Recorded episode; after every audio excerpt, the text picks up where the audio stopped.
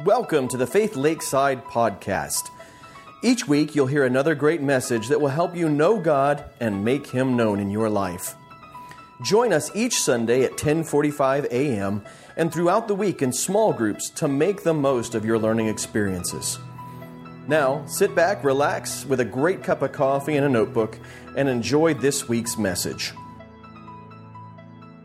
So, we are going to continue our series, Glory and Redemption, as we see the glory of God and His plan for mankind's redemption in the Old Testament. And so, if you've got your Bibles, you can start uh, just opening up to Genesis chapter 37. Uh, some of you who usually use the uh, YouVersion Bible app for your sermon notes, I'm sorry, I didn't get to it because the internet was out at the church and at my home until about 10:30 last night. And so, not only that, you don't have internet here anyway, so there's a good chance you won't be able to download it. So, the event is not complete. It's there, but it just includes the intro slide. So, um, you may have to grab a physical Bible or just open up and follow along. We're going to be covering a lot of territory today. Uh, the whole life of Joseph. And if you have been in Sunday school or watched The Prince of Egypt, um, you know sort of who Joseph is. Now, we get to Moses and the Prince of Egypt, but Joseph, Joseph sets the stage for why the Israelites are there. But first, we're going to wrap up just a couple of things with his dad, Jacob, whose name was changed to Israel. And we see in Genesis that God continues to pass the promise that he had originally made to Abraham about using him and blessing him and blessing the world through him. He passes that on to Isaac, his son, who then passes it on to Jacob. And we see God himself speaking to Jacob and telling him, this promise is going to be yours as well. And Jacob ends up having 12 sons Reuben, Simeon, Levi, Judah, Issachar, Zebulun, Joseph, Benjamin, Dan, Naphtali, Gad, and Asher. And we, if you're very familiar with uh, Old Testament history, the 12 tribes of Israel, you recognize that each of these sons becomes the head of a tribe of hundreds of thousands of people. That by the time 400 years passes and we get to the beginning of the Exodus, there are literally millions of sons and daughters of Israel through these 12 children. And what we see as we kind of wrap up the life of Jacob a little bit is Hebrews tells us that by faith, Jacob, when he was dying, blessed each of the sons of Joseph, and he worshiped leaning on the top of his staff.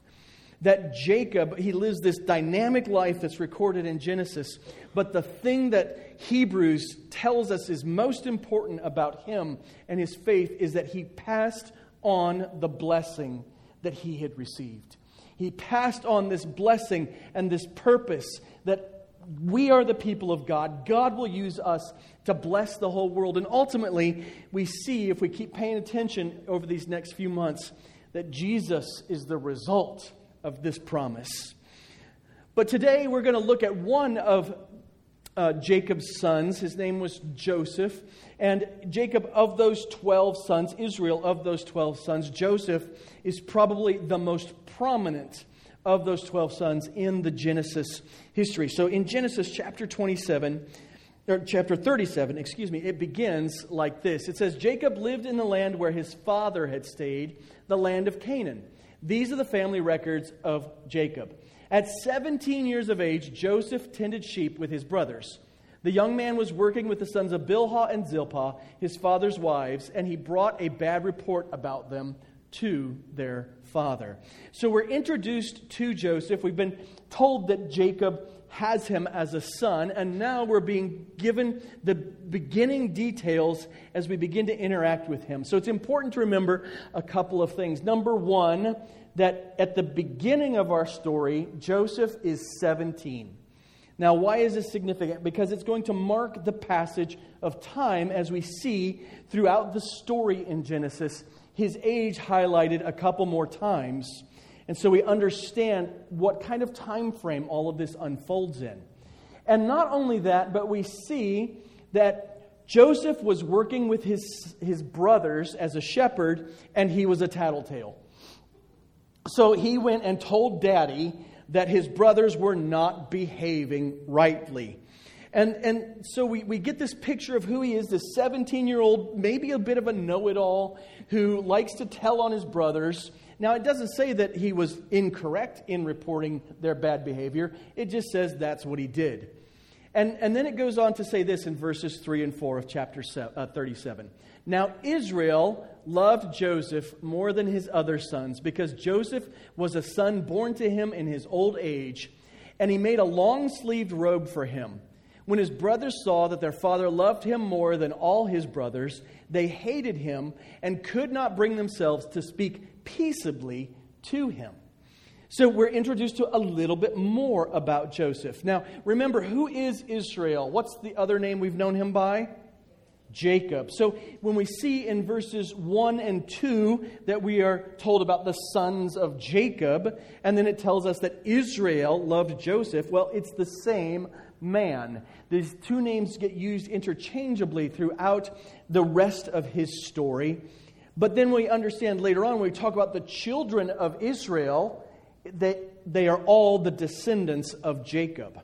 So Israel loved Joseph more than his other sons because Joseph was a son born to him in his old age. And if you remember, Joseph is the last of the sons born to him while he's working for his uncle Laban. And so Joseph is born. He's uh, Jacob, Israel, is a little bit older uh, among the last of his sons. And Jacob, Israel, loves Joseph the most, and he gives him a long sleeved robe, is what my translation says. Others of your translations, uh, we remember this more as the coat of many colors, right? But what is significant about this coat? Well, scholars have really struggled with what made this coat important. And uh, some, you know, we think of maybe like Donny Osmond and, and, and Joseph in the Technicolor dream coat and stuff, and think, well, it was because it was flashy, right? I mean, no, no, no, I've got a coat and you don't. Um, and so, but, but really, this, this coat is not just a flashy coat, but it, it's now scholars look back at it and they think that what Israel gave Joseph was akin to a chieftain's robe. So, what was happening here is Israel was telling all of his other sons, Joseph is going to be in charge when I'm gone. And, and they look at this, this robe, they look at this coat, and it frustrates him or them. They hate him. They couldn't even speak kind things to him because their father favored him so much and was showing everyone that he wanted Joseph to be in charge by giving him this amazing long sleeved robe or many colored coat, a chieftain's robe, the one who would rule. And so it helps us to understand a little bit, first of all, what Joseph maybe thought of himself, and then why his brothers took such issue with him. He is the 11th son in line. And so he's got 10 older brothers who all would prefer that they be in charge, especially the firstborn, Reuben. He thinks he's the man and should be in charge of everything. And what happens is Israel says, No, I think I like Joseph better than all of you, and I'm going to put him in charge when I die. So, this, we begin to understand the mindset of his, his brothers. And, and then Joseph has a couple of dreams in verses 5 through 11. The first dream he has is that he and his brothers are out gathering the harvest into sheaves and they bring them together. And then in this first dream, all of his brothers' sheaves bow to his sheaf. So it's a picture of God giving him a dream that he will be ultimately be in charge of all of his brothers. And then his second dream here in this passage, he has a second dream, and all the, the sun, the moon, and 11 stars bow down to him. And so he, he has another dream, tells everybody about it, uh, it how he's going to be the big dog how everybody is going to come and submit themselves to him. And so it's, it's two different dreams given by God of him ruling over or being in authority over not just his brothers, but also his, his parents or his father's wives, ultimately, because his mother has passed away at this point. And so Joseph not only has been given authority by his father there on earth given a chieftain's robe that made all his brothers jealous. But now Joseph is having dreams about how all of his brothers and even his father will be submissive to him, will be uh, under his authority. And so everybody kind of looks at Joseph and, like, what a presumptuous little punk. How is it, Joseph, that you think you're that important? How is it that you think you're that special? And so it, it moves on the story. It proceeds in chapter 37. And I'm just going to cover the story and tell it to you. You can look and verify that I'm telling you the right story if you'd like, by all means. But what happens is Joseph and his brothers, they're out in the wilderness, they're tending sheep. His brothers concoct a plan. They think maybe they'll kill him, but then one of them says, Hey, no, let's do this instead. Let's throw him into a well. Um, it wasn't uncommon for there to be pits dug for water to collect. And so they throw him into a cistern. And then all of a sudden, they see slavers coming by, Ishmaelite slavers coming by. And so they end up selling Joseph to the Ishmaelite slavers. And then to cover up the fact that he's gone as a slave, they take his coat, they kill a goat they spread the goat's blood all over it, and they take it back to dad and say, Dad, look what a lion did to Joseph. Oh my goodness, isn't this terrible? Israel, Jacob, he's, he's just distraught. He's heartbroken over the loss of his favorite son. And the other brothers, they all feel like they've gotten away with something. Now, it happens that these Ishmaelite slavers, they take Joseph to Egypt and they sell him to be a slave in the household of a man named Potiphar, who was a, a prominent official in Egypt. And so here in Potiphar's household, Jacob, or excuse me, Joseph begins to make a life for himself. He begins to serve Potiphar, and ultimately, he and Potiphar both are blessed. In fact, here's what scripture tells us when his master saw that the Lord was with him and that the Lord made everything he did successful, Potiphar puts Joseph in charge of his whole household and, and gives him authority over everything. Why? Because Joseph was blessed by God and God made everything he did successful. Now, I want you to remember that phrase because it is so important for us to understand where Joseph's success will ultimately come from. It does not come from Joseph himself. Now, we're going to see that Joseph is a, an honorable man, that Joseph is a man who avoids sin and seeks to, to glorify God in all that he does. But his success does not come from his power of positive thinking. It doesn't come from his ability to find the, the positive solution and make the most of it. His success, beginning to end, is birthed from the power of God Himself and God alone. And so we need to understand as we talk about Joseph, these dreams he's been given, this, this favor he's been given in the past, that was a gift from God. That was God blessing him. The fact that his brothers didn't manage to kill him, but instead sent him off as a slave, was a blessing from God. And now in Potiphar's household, as a slave, everything he does is blessed, everything he does is successful because of God. And now he's in charge of all of Potiphar's household. But Potiphar has a wife. And this wife takes a liking to Joseph. And she, well, I, I, guess you could say she propositions him. That's the easy way to say it. Here's what happens. After some time, his master's wife looked longingly at Joseph and said, Sleep with me. It wasn't just a nap, right? It, so um, we see that, that Potiphar's wife desires Joseph. Now, we might all go, oh, that's kind of weird. Why, why would a, a woman of status want a slave? And what we understand from Egyptian culture and history is this was not uncommon for the wife of a, an official or a, a wife who had slaves to, to take advantage of those slaves for her own pleasure. And so this is, is not something that's like out of the blue uncommon, but it is something that Joseph responds to in a way that is not pleasing to Potiphar's wife. Because here's what he says to her in response No one in this house is greater than I am. Now, a lot of us in today's culture, we would think that would quickly be followed with, so let's do whatever we want because we can get away with it. But Joseph says, No one in this house is greater than I am. He has withheld nothing from me except you, because you are his wife. So, how could I do this immense evil? And how could I sin against God? In his heart, in, in what he had been taught, and how he had been raised up, in his interactions with the one true God, Yahweh, Joseph understood that this was wrong.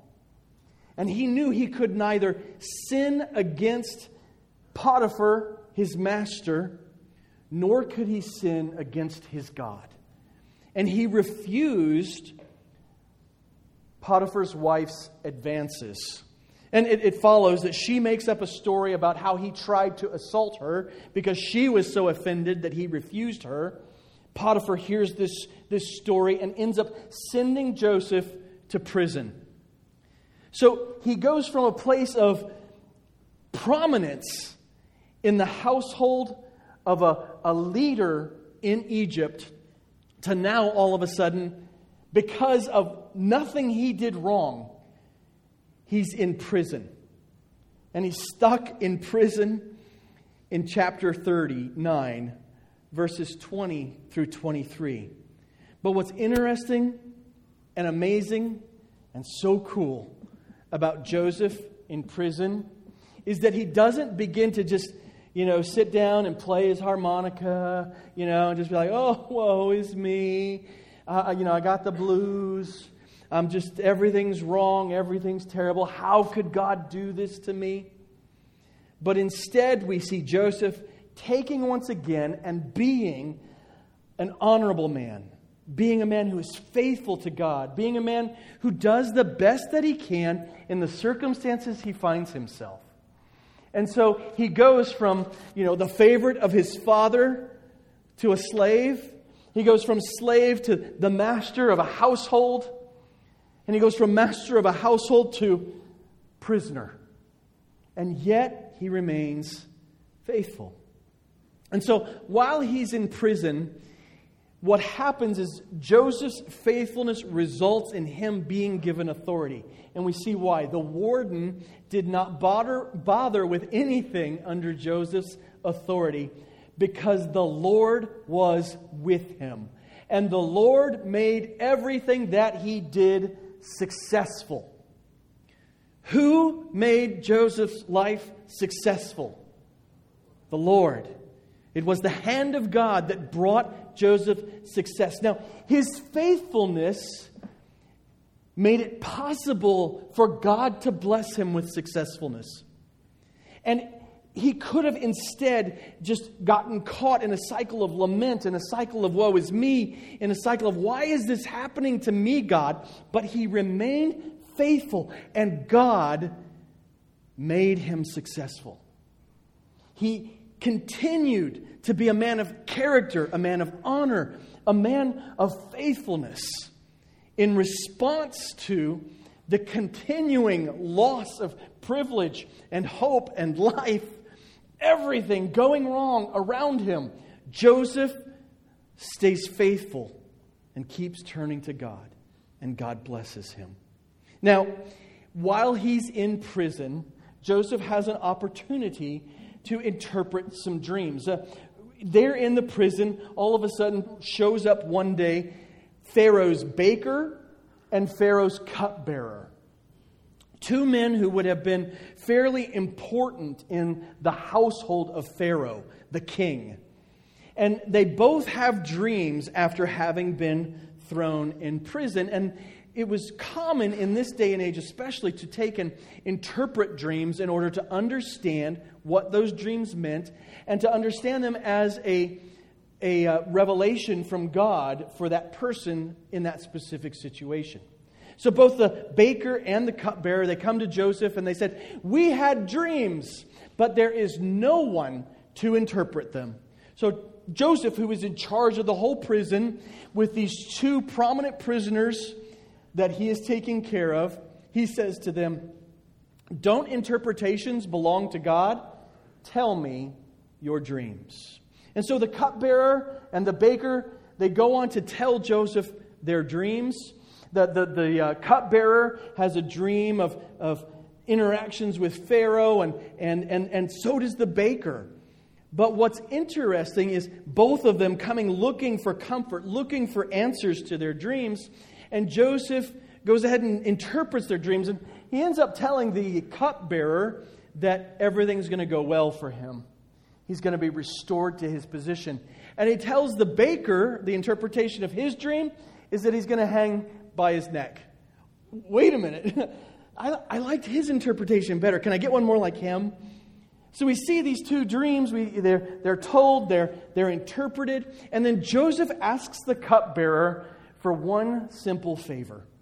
When all goes well for you, remember that I was with you. Please show kindness to me by mentioning me to Pharaoh and get me out of this prison. Joseph, he doesn't say, look, you know, in return, you must. He just, he, he requests, a simple request, please, if things go well for you, would you let Pharaoh know I'm here? That I'm somebody who's got some value to his kingdom? I'm somebody he can use. I'm somebody who's, who's got some, some, some favor from the one true God. Can you just remember me when things go well for you, Mr. Cupbearer? Well, what happens is Pharaoh restored the chief cupbearer to his position as cupbearer, and he placed the cup in Pharaoh's hand. But Pharaoh hanged the chief baker, just as Joseph had explained to them. So Joseph's interpretations of their dream, dreams that comes to pass, and the one request that Joseph has, cupbearer, please remember me when you get back in Pharaoh's presence. Let him know I'm here. Let him know I can, I can help him out if he'll just get me out of here. Yet the chief cupbearer did not remember Joseph. He forgot him. Isn't that just normal? You know, you help somebody back up into their position of, of uh, power and they forget all about you. Um, I don't know any famous people, but if I did, I'd probably try and leverage that. You know? Uh, you know how it is, right? So here, the cupbearer completely forgets about Joseph. Now, what happens next in chapter 42 is what sets the stage, excuse me, chapter 41 is what sets the stage for the future. Because all of a sudden, Pharaoh has a dream. And chapter 41, verse 1, tells us that at the end of the two year, uh, at the end of two years, Pharaoh had a dream. So that means that Joseph spent another two years in prison, serving as the, the, the leader of the prison, taking care of things for the warden, serving faithfully, not trying to send a message to the cupbearer hey, dude, remember when I told you your dream and how it would turn out good for you? Can you help me out? But instead, he serves faithfully for two years. And at the end of those two years, Pharaoh has a dream. And what is Pharaoh's dream according to chapter 41? Well, it tells us that Pharaoh has a dream that no one else can interpret. And he has a dream that there are seven healthy cows that come up out of the Egypt or out of the Nile, out of the Egypt, out of the Nile in Egypt, the Nile River. And, and then all of a sudden, seven unhealthy, scrawny cows come up out and eat the seven healthy ones and the unhealthy ones show no sign of having eaten the others. There's a second part to his dream in which seven heads of grain come up and they're full and they're rich and they're beautiful. And then seven scraggly heads of grain come up and, and consume the good ones. And so Pharaoh has this dream of the, the scraggly, the dilapidated, the unhealthy consuming that which is healthy. And no one can interpret it. He calls out for help, and then the cupbearer all of a sudden remembers, oh, yeah, there was this guy in prison when you sent me there who interpreted my dream. Maybe he could do it for you as well. And so Pharaoh sends for Joseph. And Joseph interprets Pharaoh's dream and makes it clear that this dream is predicting, it's given from God, that there will be seven years of famine, or excuse me, seven years of plenty, followed by seven years of famine.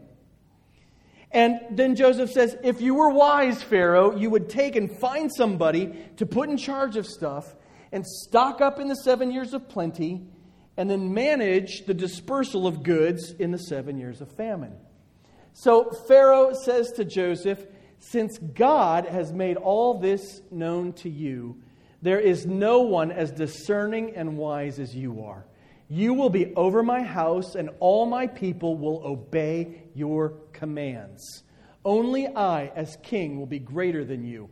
Pharaoh also said to Joseph, See, I am placing you over all the land of Egypt. Do you see how this is progressing? Joseph, the favored son who's thrown in a pit and sold as a slave. He's faithful to God, and he's faithful and honorable in serving and doing his best regardless of the circumstances. And in Potiphar's house, he's exalted to the head of the household, only to be falsely accused by Potiphar's wife and thrown into prison. He serves in prison and he's faithful, and eventually the warden recognizes that God is at work through him, and he's exalted to leader over the, the prison. And, and, and yet he has to wait years and is forgotten in that role. And now he is raised up in just a few moments to being second in command in all of Egypt. Why? Because Pharaoh looks at him and says, I see in you something I see in no one else that God is at work in your life and giving you wisdom and discernment. I'm putting you in charge. Because we have seven years of plenty coming, but I know that at the end of those seven years, there will be seven years of famine. And nobody else can do this job but you, Joseph. I want you to administrate the food here in Egypt. I want you to be the one who collects food for the seven years of plenty and then disperses it in the seven years of famine. And so God is at work in the life of Joseph, and he puts him not just in charge of his brothers and father and mother, but instead over all of Egypt. God puts Joseph in charge. Not because there was anything special about Joseph, save for the fact that he continued to be faithful and walk with God. He continued to trust in God's hand no matter how dire the circumstances got. He kept turning to God. Now, here's why it was important to remember. How, was jo- how old was Joseph in the beginning of the story? 17. Joseph was 30 years old when he entered the service of Pharaoh king of Egypt. Joseph left Pharaoh's presence and traveled throughout the land of Egypt. So, anybody who's good at math, he's 30 when things finally work out right. He was 17 when the story started. How many years elapsed before Jesus before Joseph rises to prominence? 13 906 Ed. Thank you, Ed. Ed. What do you do for a living again? Yeah, insurance adjuster. That's. You, do you guys make up numbers like pastors do? Is that 13 years? 13 years. Joseph has this life of ups and downs before God finally brings him to the place that he had intended for him. 13 years, he had had dreams of being somebody special that God would use. And he has to walk through slavery, being sold by his own brothers, being wrongly accused, being in prison and forgotten. 13 years it takes for the dreams that God had given Joseph to begin to really come to pass. So Joseph administrates and takes good care of the land of Egypt over these seven years of plenty. He, he collects a, a percentage of all of this abundance of grain that God has blessed them with. and he stores it away and he keeps track of it and, and does a great job setting the stage for the seven years of famine to come. And, and during these seven years, at the very beginning, he's given a wife, and her name is Asenath. She's a, a prominent Egyptian woman, the daughter of, of a priest. And in these seven years, he has two sons. Two sons, and, and they have names that, that remind him of his past Manasseh, which means that God has changed everything so that I can forget the pain of the past. Now, if you wonder, did Joseph suffer in those 13 years? Yes. To the extent that when he is finally blessed, he names his first child Forget because he, he says, Finally, I can let go of everything that I went through and know that God has blessed me. I can know that it was all worth it. I can know that those 13 years were not wasted, and yet I can push them aside and move forward into what God has promised. And his second son he, son he names Ephraim, which means fruitful. Finally, my, my life is producing fruit. Finally, my life has meaning and purpose. And it's taken these 13 years, but thank you, God, that you have finally brought to pass just a glimpse of what you've promised. So, after the seven years of plenty, it begins the seven years of famine.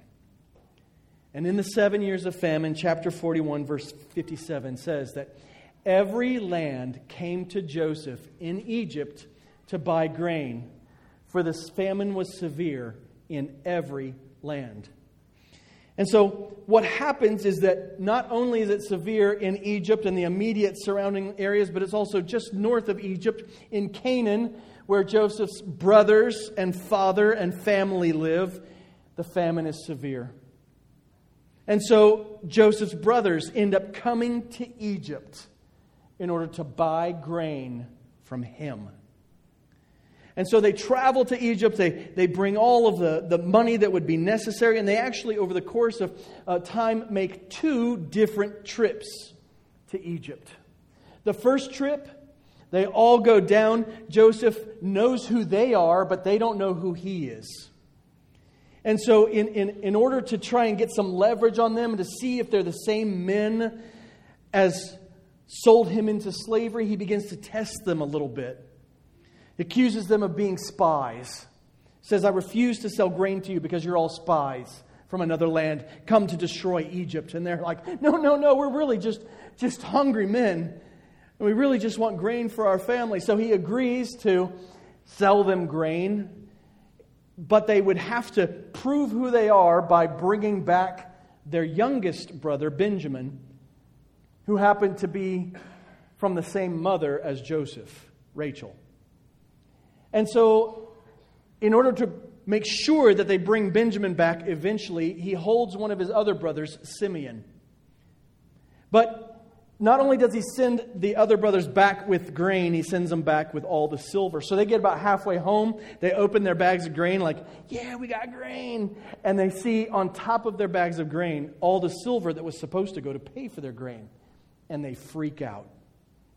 They're like, oh no, a huge mistake has been made. How can we ever go back? Now Simeon's in prison in Egypt, and we're all going to starve to death eventually. They make a second trip eventually. And, and they, they know that they have to bring their youngest brother, Benjamin. And this breaks Israel's heart. He is so f- afraid of losing not just his son Joseph, but also his son Benjamin from his favorite wife. But they take Benjamin down, and, and Joseph receives him. They also take twice the silver to pay back for the first time and then buy more grain. And Joseph tests them again to see if they have changed. And it ends up that, that Judah offers himself as the, the sacrificial lamb, if you will, for, for their brother Benjamin, who's accused of, of stealing from Egypt. And at this point, Joseph can't take it anymore. He breaks down and says, Hey guys, it's me. Joseph said to his brothers, I am Joseph. Is dad still alive? he was getting a little old when I left. It's been a few years. In fact, 13 plus 7. It's been a few years, plus two more, 22 years since I've seen dad. Is he still alive? But it's me, it's Joseph. But they could not answer him because they were terrified in his presence. Can you imagine being all of a sudden face to face with the brother that you threw in a pit, sold as a slave, pretended to be dead? And now he is the most powerful person in the greatest nation in the world other than Pharaoh himself. There's a reason to be afraid. Then Joseph said to his brothers, Please come near me. And they came near. I am Joseph, your brother, he said, the one you sold into Egypt. So Joseph just has to let his brothers know I'm here. This is me. I'm Joseph. And then he tells them a little bit later don't be angry. Don't be grieved with yourselves for selling me here, because God sent me ahead of you to preserve life. Joseph has this wisdom and this discernment, and he has this viewpoint. And he looks at his brothers and he says, I don't want you to even worry about what you did, because it was always God's plan to send me here to save your life and the life of so many others. It wasn't his brothers who did it to him, it was God. And God's plan from the very beginning, from the first day when they were jealous to the day they arrived the second time and got, were getting grain and he reveals himself, it was always God's plan. The good, the bad, the slavery, the exaltation, the false accusations, the time in prison, it was all God's plan to save the lives of others. Being forgotten for years and, and then finally being raised up to prominence. It wasn't Joseph, it wasn't his brothers, it was God who did all that to save lives. Now, ultimately, Israel and all of his children make their way down into Egypt to live there in the land of Goshen. And this is what sets the stage for the book of Exodus. And, and we can see that this is a fulfillment of prophecy that God had given to Abram in Genesis 15. The Lord said to Abram, Know this for certain your offspring will be resident aliens for 400 years in a land that does not belong to them and will be enslaved and oppressed. However, I will judge the nation they serve, and afterward they will go out with many possessions. We see that God's promises are sure. We see that the prophecies given to us in Scripture will come to pass without a doubt. And so here, Israel, Jacob, and all of his children, about 72 of them total, go down to Egypt to live there in the land of Goshen, and it sets the stage for the fulfillment of this prophecy because they're going to become slaves over the course of 400 years, and then God will rescue them through his servant Moses, who we'll talk about in a couple of weeks. But after the Israelites moved to Egypt and Joseph is kind of hanging out with his brothers, Israel dies and they're really freaked out about what Joseph is going to do now that dad's dead and dad can't protect him. And Joseph calls them in and he says this to them in chapter 50, verse 20 You planned evil against me, God planned it for good to bring about the present result the survival of many people. So, when we look at this whole up and down life of Joseph, what we have to understand is the same thing that Joseph himself understood.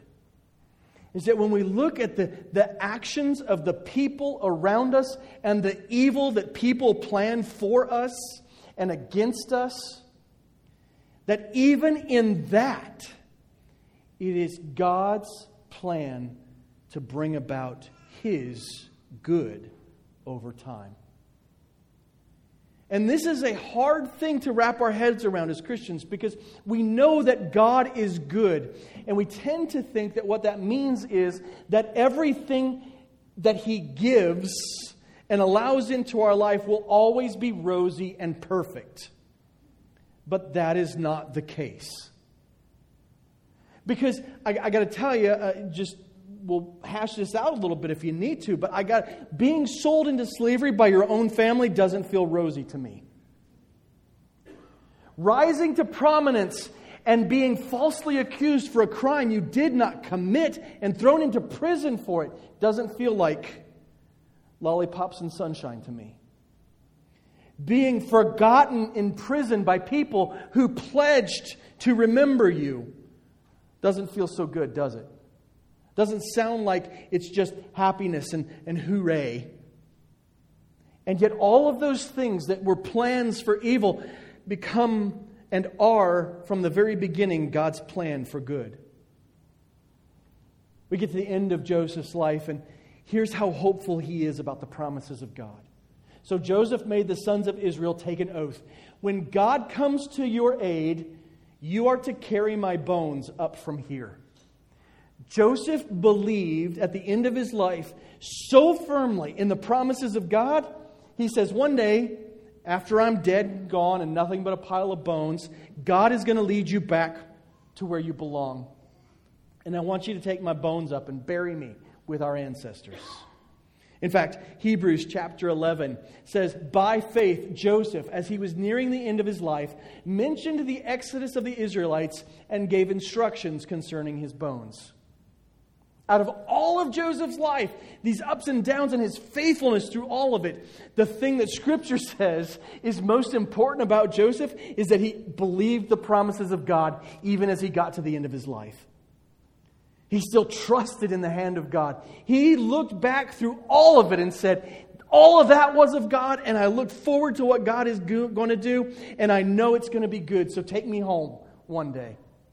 Take my bones home one day when that day arrives. We read later in Exodus, one of the things that the Israelites take with them when they leave Egypt are the bones of Joseph, that they might bury him in Canaan. Now, what is likely the most important thing for you to be able to wrap your head around in all of the story of Joseph is this one verse. You planned evil against me. God planned it for good to bring about the present result the survival of many people. Sometimes we buy into pop culture Christianity way too much. And we look and say, bad things happen, but maybe God can make something good of it. Have you ever been told that? Have you ever felt that? maybe, maybe God's big enough he can take and make something good out of it. And we, we actually, we sit around in times of, of hurt and we try and figure out what God might be able to do with it, don't we? We go, well, well, maybe God can use that horrible loss to bring other people to Jesus. And that's true. But what we're doing is we're treating God as though He's always playing catch up. He looks around the world and goes, Oh no, there's evil. What am I going to do? How can I respond? How can I make this better? And what Joseph reveals to us is that the very things that we look at flowing from mankind and we say, That's evil. That's terrible. Why, why would God let that happen? It's part of God's plan to bring about something good. Not God playing catch up, but God's plan to make something good. Why was Joseph sold into slavery? To bring about the good that God had already planned. That was part of God's plan for good. Why was Joseph falsely accused and thrown into prison? It was God's plan to get him where he needed him to be. Why was Joseph forgotten and left to rot for those years in prison? It was part of God's plan. And it was part of what it was going to take to get Joseph into the place God wanted him to be to accomplish the work that needed to be accomplished. We see this not just in the life of Joseph. We, we, we see this, this, this dichotomy, this, this, this fight between man's plans and, and God's plans all throughout Scripture, but we can see it in the life of Joseph most prominently here in the Old Testament. So, what was the plan? What was man's plans? We could just kind of run through the plans of man real fast. We can see that the brothers, they just wanted to get rid of Joseph. Potiphar's wife, she just wanted Joseph. The warden wanted to use Joseph for his own benefits. The cupbearer and the baker, they wanted Joseph to make them feel better. Pharaoh really was just looking for someone to be competent around him.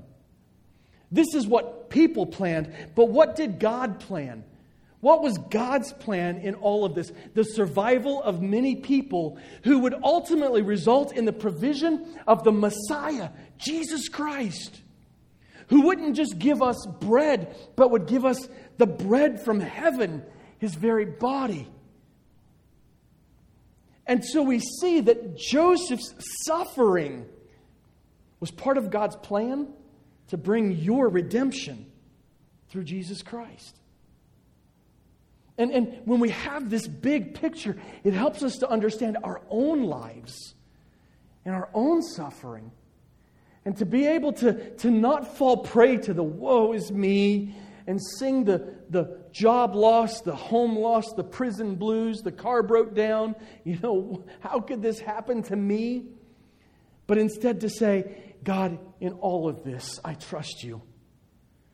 It is your plan and I'm not going to try and figure out what you're doing here.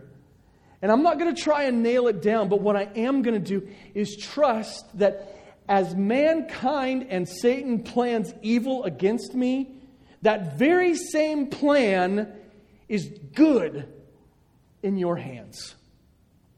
And you're going to you're going to plan this out. The very same circumstances in Joseph's life, they were counted as evil when planned by man, yet the very same things are good when we consider the plans of God. It wasn't that God was trying to, oh, I got to make something good out of this.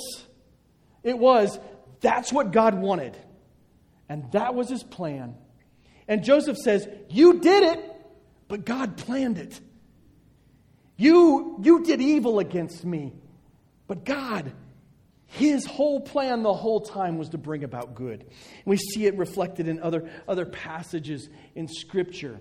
We see it that these very things we see as evil perpetrated by man are the things God has planned to bring about the good of his people. Mark 10 45, Jesus walking the earth, he says to his disciples, For even the Son of Man did not come to be served, but to serve, and to give his life as a ransom for many. Jesus, the whole time, knew that the plan of God wasn't for him to stand up in the temple and say, all right, starting my ministry, everybody watch TV and, you know, make things great. It is instead, I am here to die. And what you would consider evil is the ultimate good according to the plans of the Father. What you would consider loss is the ultimate in providing a ransom for many. In Acts chapter 2, verses 22 through 24, Peter is preaching to the people in Jerusalem on the day of Pentecost. And he says this Fellow Israelites, listen to these words.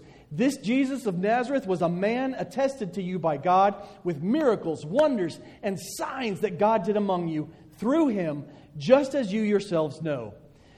Though he was delivered up according to God's determined plan and foreknowledge, you used lawless people to nail him to a cross and kill him. God raised him up, ending the pains of death because it was not possible for him to be held by death. Peter says here very clearly, You crucified Jesus, and it was always God's perfect plan. You did it. You thought you were doing what you wanted when ultimately you were doing exactly what God needed to have happen to redeem mankind. Evil becomes good in God's hands. But with the precious blood of Christ, like that of an unblemished and spotless lamb, he was foreknown before the foundation of the world, but was revealed in these last times for you. God's plan for redemption was always Jesus and his suffering.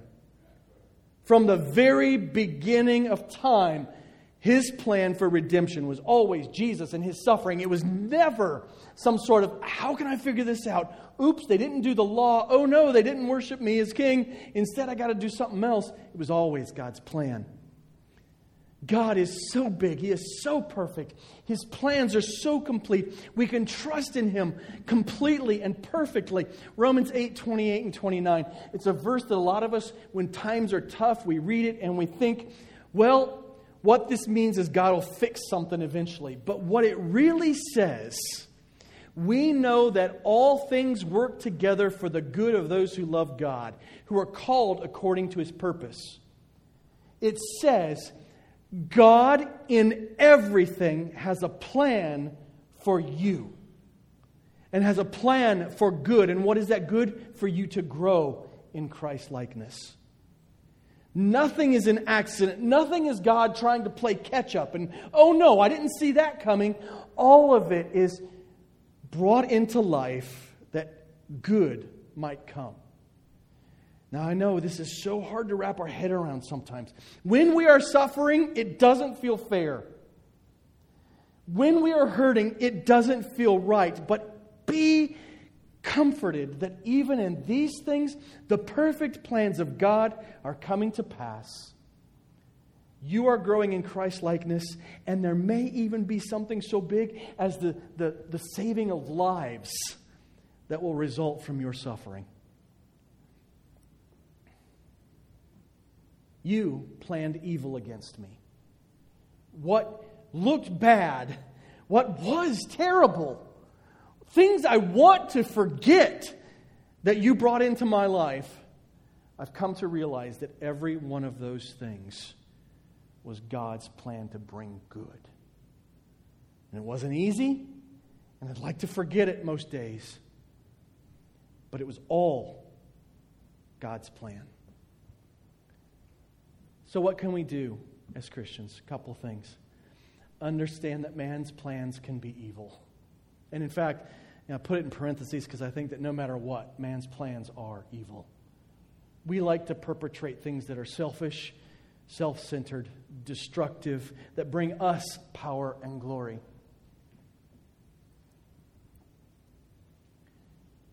But even as things fall down around you, even as you suffer and struggle, be like Joseph. Continue to live a life of obedience and eagerly expect and anticipate God to work in your life. In the darkest of times, in the bleakest of failings and frustrations, come to a point in your Christian walk where you say, I still will be obedient to what God has shown me. And I know, I know that He will make good of this. I don't know that I'll ever see it. I don't know that I'll ever experience it. But I know that He will because it's His plan. He will make good. And then trust God's plan ultimately. I got to tell you how freeing it is to just take things as they come and say, This is in God's hands. And it's not maybe he'll do something with this, it's a certainty that he'll do something with it.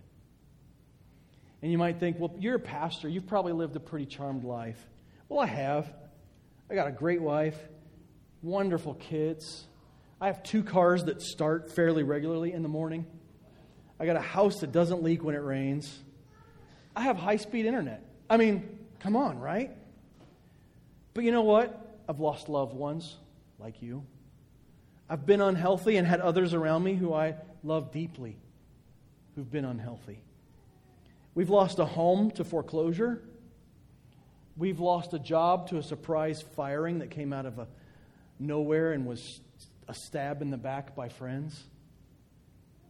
You see, I do live a charmed and blessed life, but there's been some real hurt in the midst of all of it. And yet, I strive daily and want to encourage you to do the same. Even in the darkest of moments, trust God's plan. Men are evil and will perpetrate evil, but that should not be a discouragement because even in their evil plans, God's plan is for good. And so this morning, if you're struggling, if you're fighting, I just want you to stand encouraged with the story of Joseph. If things feel charmed this week, celebrate because you might be in a pit next week. But when you are in a pit, be faithful. Be like Joseph and be eagerly expecting God's blessings. And no matter what, do your best to trust in God's plan. Because what the world, what Satan plans for evil against us, God, in those very same circumstances, He's not playing catch up. but He has planned it for good to bring about the coming results. May you be encouraged and challenged by the life of Joseph. Join me in a word of prayer, if you would. Father God, we thank you for today. We thank you for this time. We thank you for your love for us and how you have given so much. As we look at the life of Joseph, help us to understand that even the downs in our lives are part of your plan. And so may we not grow weary in well doing. May we not grow weary in suffering for the sake of you and your gospel and your good news, but instead help us in every downturn to double down and be obedient and to wait eagerly, trusting in what you will do. Knowing that your plans are ultimately for good that even these deep hurts and pains and frustrations of life today will be brought to become positives by your hand. More than anything, help us to trust you. When there's traffic and we're late, help us to trust your hand. In that. When they don't have what we want on the menu, help us to trust your hand in that when our loved ones are not well, help us to trust your plan in that. When our relationships are faltering and we're struggling, help us to trust your hand and, to remain obedient and faithful to you and eagerly anticipate restoration. Above all else, may we trust in you. Because what we see is that trust results in good, and that good can impact not just ourselves, but thousands, hundreds of thousands, and millions of lives as we see your good plans come to pass. Thank you, Lord Jesus, for the fact that you saw the suffering that was ahead of you. You willingly walked through it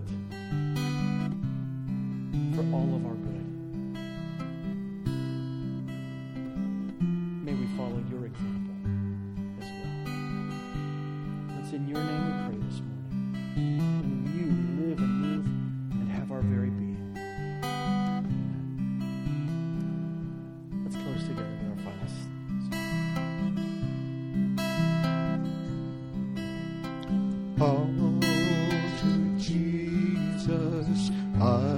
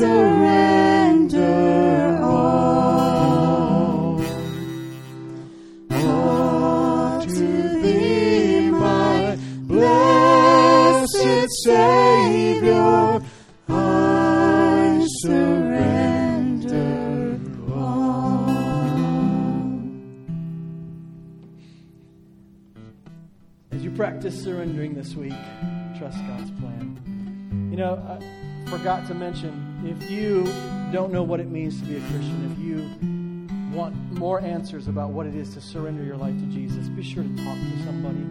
Whether it's your neighbor, ask them, hey, how do I become a Christian? How do I follow Christ? Or if you come and find one of the elders or other leaders. We would love to answer your questions, to know along with you with certainty what life will look like for you in eternity if you only trust Him. So God bless you guys this week as you trust Jesus and surrender. We'll see you next Sunday. And uh, we've got some stuff going on throughout the week, of course. Women's Bible study, student group Thursday, uh, Women's Bible study Wednesday night, student group Thursday night, and, and then uh, we'll see you guys next Sunday. So God bless you.